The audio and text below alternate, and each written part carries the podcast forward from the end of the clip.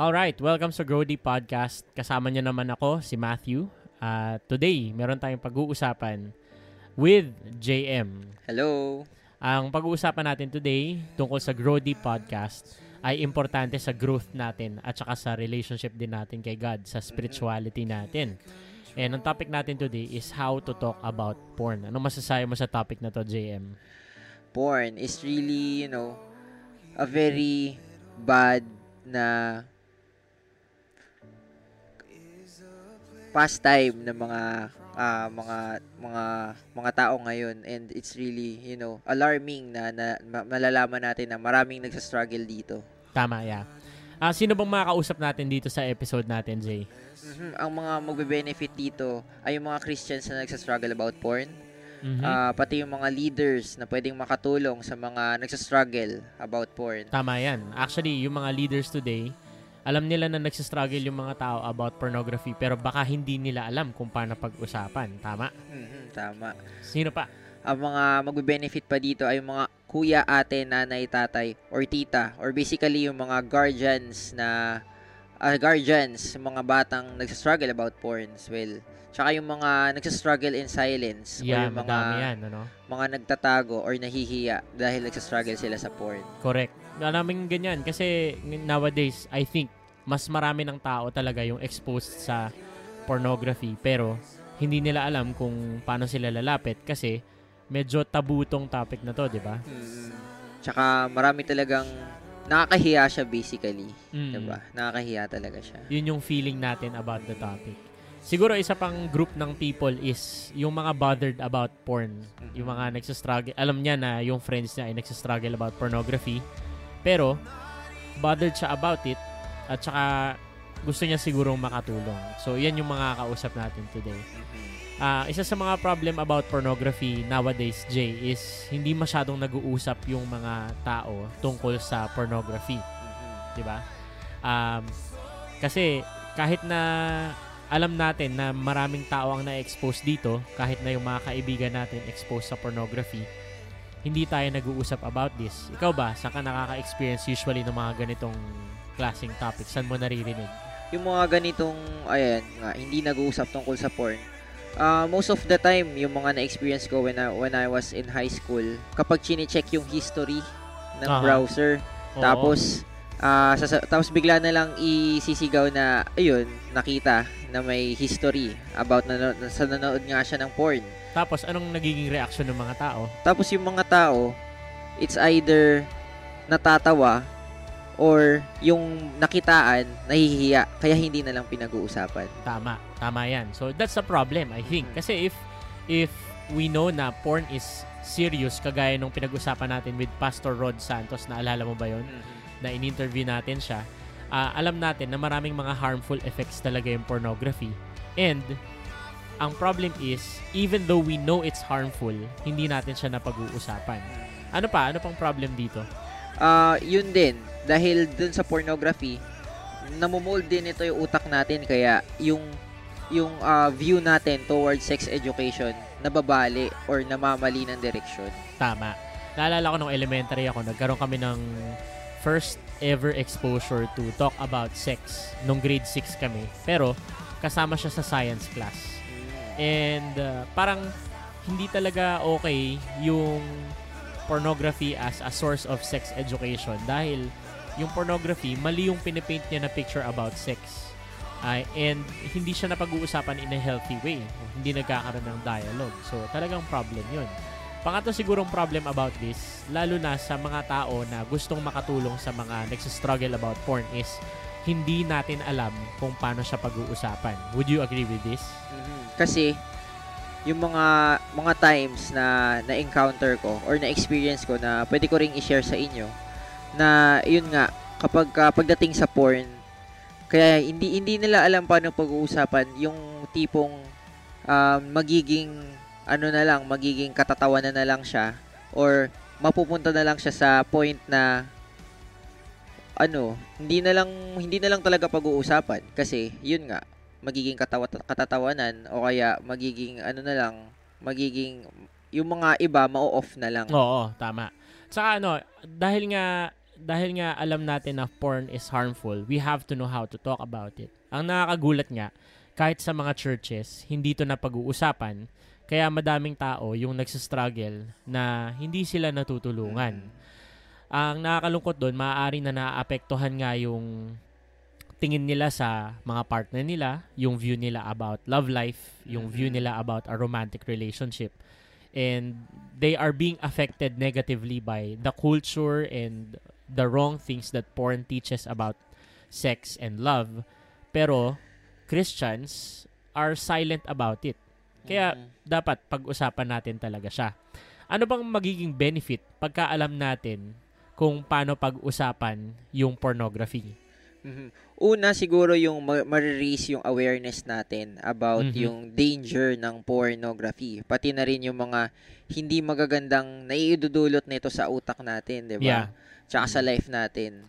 Tama. At saka, hindi lang yan, I agree with you, hindi lang yan, malalaman din natin kung paano, na, paano nga ba nagsisimula ng conversation about this. Kasi, kaya nga nang sabi mo, usually, nagugulat na lang yung mga tao dahil nadi-discover siya sa history or mga, you know, mga accidental discoveries na ang someone pala that's close to us is a porn consumer. So, by talking about this, itong topic na to, malalaman natin paano ba nagsisimula. Ano pa? Ah, ayun. Malalaman din natin kung ayun, makakatulong pala tayo sa mga nagsa-struggle about porn. Kasi nowadays, yung mga nagsa-struggle about porn, nagtatago lang talaga sila or talagang alam natin nagsasuffer sila, 'di ba? Yeah. At bukod sa nagsasuffer pa sila, ah nandoon din talaga yung yung yung takot na mapapahiya talaga sila. Yeah. Tsaka alam mo, feeling ko nga eh, feeling ko kaya maraming nagtatago about it kasi hindi nakikita ng mga nagsastruggle na merong healthy na makakausap tungkol sa topic na to. Tama ba? Mhm, oo Parang kasi tama. hindi ka mag-open up about a certain topic kung hindi mo nakikita na may makakausap kang matino. Ah, dahil nga sa nabanggit mo kanina, yung culture na tinatawanan siya, ginagawa siyang topic for shame, Mhm. eh, mas yun ang nagag- nangyayari, then yung mga taong nagsastruggle na nararanasan talaga nila yung effects ng pornography sa buhay nila, sila yung hindi nagsasabi. Ano pa? Ayun, mawawala din yung stigma sa struggle na ito. Kasi most of the time, pag pinag-uusapan talaga yung porn, uh, it's either hindi siya healthy conversation Yeah. or hindi siya ano, 'di ba? Parang parang ano lang, parang tabu tabu like na iba na lang yung pag-uusapan. Yes. Naiintindihan ko yan. Ah, ang laki ng stigma. Kasi pagka, ang problema dito, sa stigma, pagka nalaman ng ibang tao na nanonood ka ng pornography, they will laugh at you. Pero deep inside, I Mhm. personally believe, no, according to statistics, ang daming nanonood ng pornography, lalo na sa mga kalalakihan. Ah, we laugh at each other. Pinagtatawanan natin yung isa't isa tungkol dito, imbis na magtulungan tayo. Kaya, importanteng importante talaga yung topic natin today na how to talk about porn. Kaya, simulan na natin to. Pag-usapan na natin yung tips natin tungkol sa paano ba pinag-uusapan ang pornography. Basahin mo yung number one, Jay. Number one, set a right mood. Huwag gawing katatawanan. Yan, tama yan, no? Na-mention mo kanina na usually, ginagawang katatawanan pagka pinag-uusapan yung pornography. Mhm. Pero yung stance kasi natin dito, delikado talaga tong porn, lalo na pag na-addict ka na. Kaya dapat, yung mood natin sa pag-usap tungkol sa pornography ay hindi yung katatawanan. Tama ba? Mhm. It's more on towards aayusin yung problema or i- itatama kung ano ba, kung paano ba pag-usapan talaga yung pornography or kung paano natin siya aatakihin sa sa point na healthy conversation pag-usapan ng porn. Yeah, tama. Kumbaga, importante yung mood, lalo na kapag kasisimulan mo pa lang kasi yun yung magsiset ng standard. Pagka isang beses, lalo na sa first time nyo mapag-uusapan ng friends ninyo o kaya ng kamag-anak ninyo, kapatid ninyo, anak ninyo, itong topic na ito, pagka yung mood is katatawanan, then, maaring sa mga susunod na times, maging ganun yung image mo sa kanya.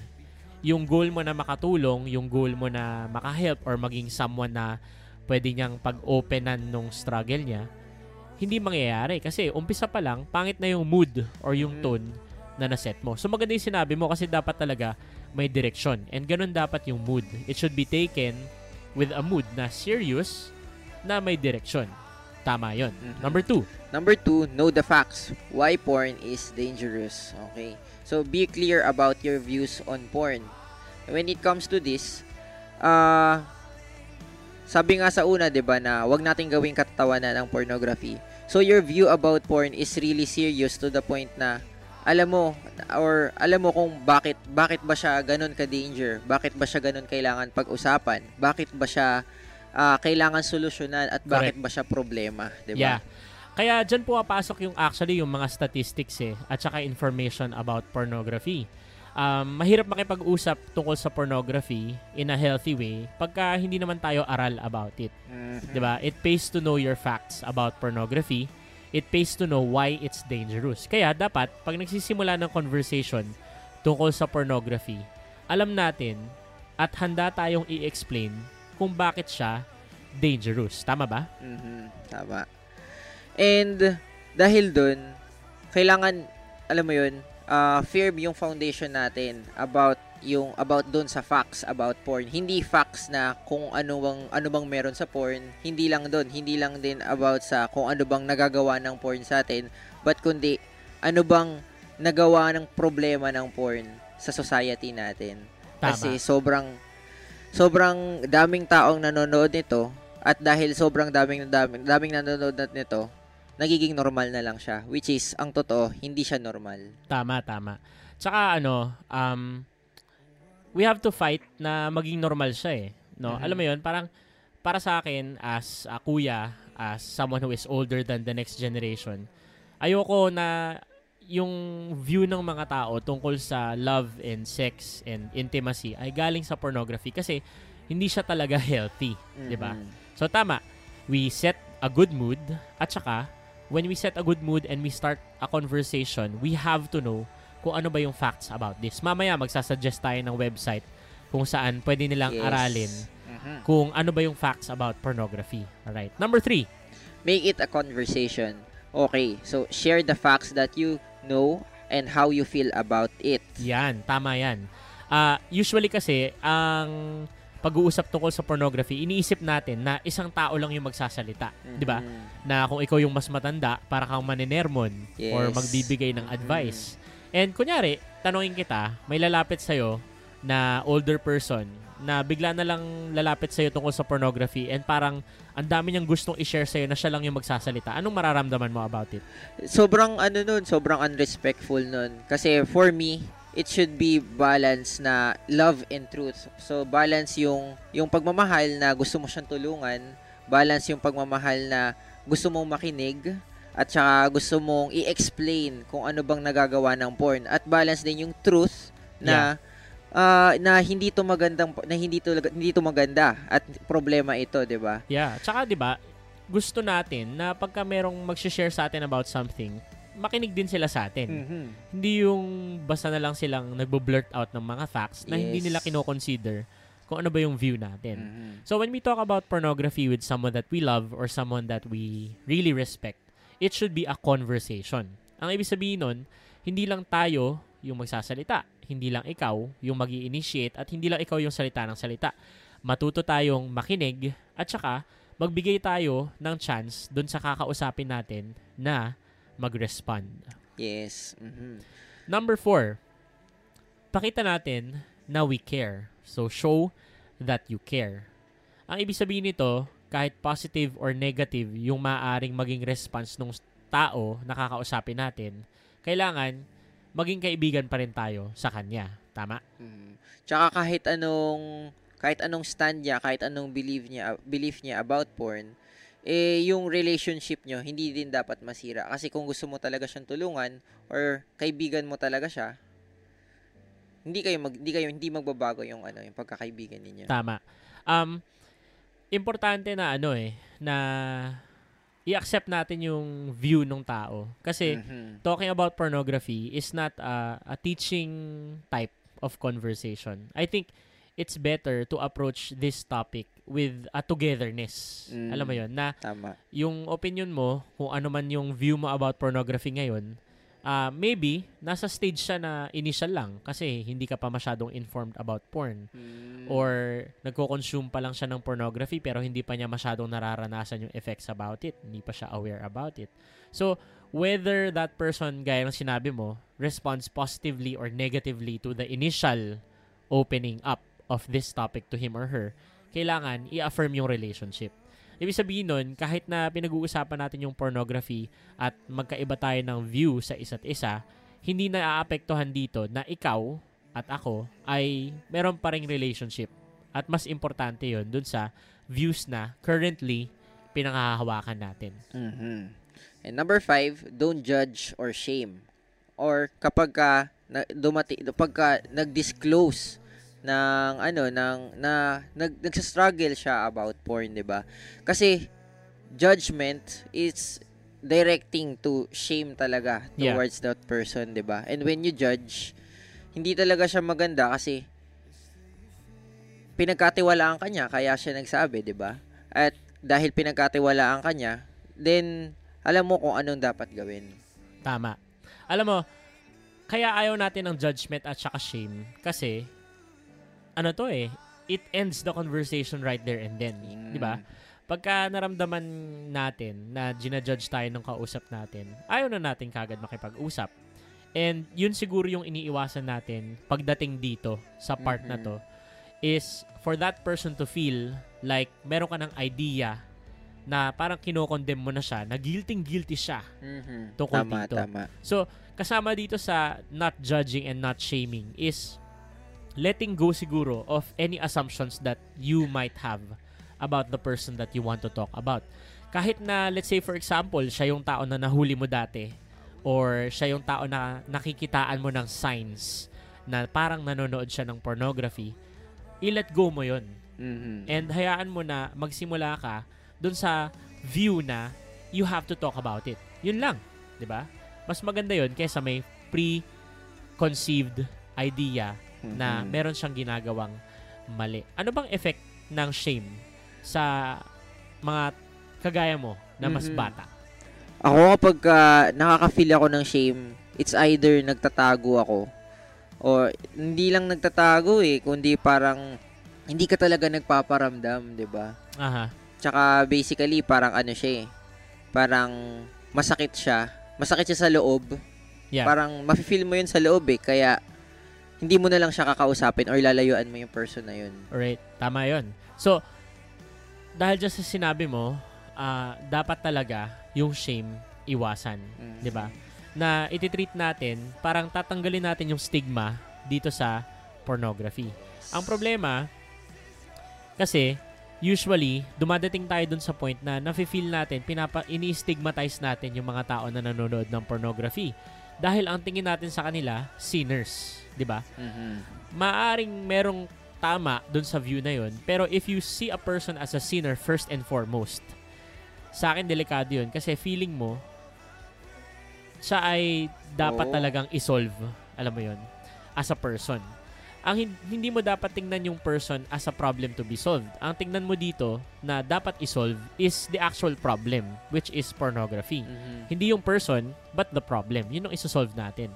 And pag ganun yung view natin, ang hi- hindi ko sinusolve dito, ikaw. Ang sinusolve ko dito, yung problema na meron, which is Mhm. pornography.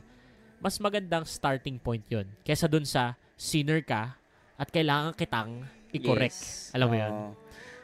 At saka yung, ang nangyayari kasi, hindi, ang nagiging problema ay yung, ano eh, hindi hindi na nagiging problema yung kung paano siya isosolve eh. Nagiging problema na lang yung ano, yung yung kung paano ba natin aatakihin yung tao na lang, 'di ba? Tama. Kasi parang ang nangyari, hindi na lang hindi na lang natin pinag-uusapan yung porn para itama kung ano ba yung kung ano ba yung idea ng porn at kung ano ba yung nagagawa nitong mali. Ang nangyayari na lang, tinatama natin or sinisiraan natin yung yung ano eh, yung feelings ng tao talaga, 'di ba? Yeah, tama. So it's still connected to you know, judging talaga. Yeah.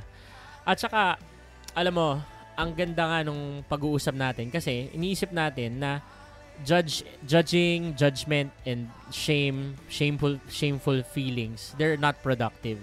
Ang gusto natin pagka magsa-start tayo ng conversation about porn is that this person would feel na he or she can always talk about this topic with us. Kung sakaling magbago yung views niya about it in the future, pwede niyang i-open up. Mhm. Kung sakaling meron siyang bagong na-discover tungkol sa pornography at hindi pa rin nagbabago yung view niya about it, at least willing pa rin siyang pag-usapan with us. And mas mabuti yun kaysa dun sa sinasabi mo kanina na lalayo siya or magtatago siya about Mhm. it. Number six. Number six, don't push it or don't overload the conversation. 'Di ba? Pwede naman pag-usapan ulit eh, kapag ah, ah, naudlot yung pag-uusap or hindi pa siya ready, 'di ba? Tsaka basically, you're just making yung conversation ninyo or yung company ninyong dalawa a safe place para pag-usapan yung problema na ito. Tama. Diba? At saka ang maganda dito, ah, dahil nga we're saying na how do we re- really start this conversation, hindi natin kailangan i-bombard, paulanan Mhm. ng mga Bible verse, ng mga statistics, no? Kung nakikita natin na hindi pa yun yung time. Maaari na yung initial talk about pornography is mag-focus lang sa feelings. Yes. Mag-focus lang sa first exposure. Ano ba yung karana- karanasan mo dito dati? Ah, at saka ano ba yung mga naranasan mo na, yung mga feeling mo ngayon about this. Alam mo yun? Mhm. And kung hindi pa siya ready, okay lang, at least nasimulan mo. Mhm. 'di ba? Ah, so yan yung mga tips natin about porno talking about pornography. Number one. Number one, set the right mood. Number, Number two, two, know, know the, the facts. facts. Number three, make it a conversation. And number four, Show show, that that, you you care. care. Number five, Don't judge or shame. And number six, don't push it or don't overload the conversation. yan. Sana meron kayong natutunan tungkol dito sa pinag-usapan natin tungkol sa how to talk about porn. Alam niyo, ina-encourage talaga namin kayo na pag-usapan tong topic na to with someone that you know or someone na you really care about dahil pornography is a problem that we have to really address nowadays. In fact, nakakatuwa kasi yung guest natin last time, si Pastor Rod Santos, meron siyang seminar about this, yung IP address, you know, internet porn, address the problem. Yan yung seminar niya. At kung gusto mong makahanap naman ng mga statistics tungkol dito sa problem na to, maaari mong i-google yung fightthenewdrug.org. Ulitin mo nga, Jay. Fightthenewdrug.org. Yan. Isa silang online movement na nilalabanan itong problem of pornography at nagbibigay din sila ng facts, nagbibigay din sila ng tips kung paano mapag-uusapan yung pornography. So, salamat sa pakikinig mo dito sa Grow Deep Podcast. Ako si Matthew. Ako si JM. See you again sa next episode about life and spirituality. God bless.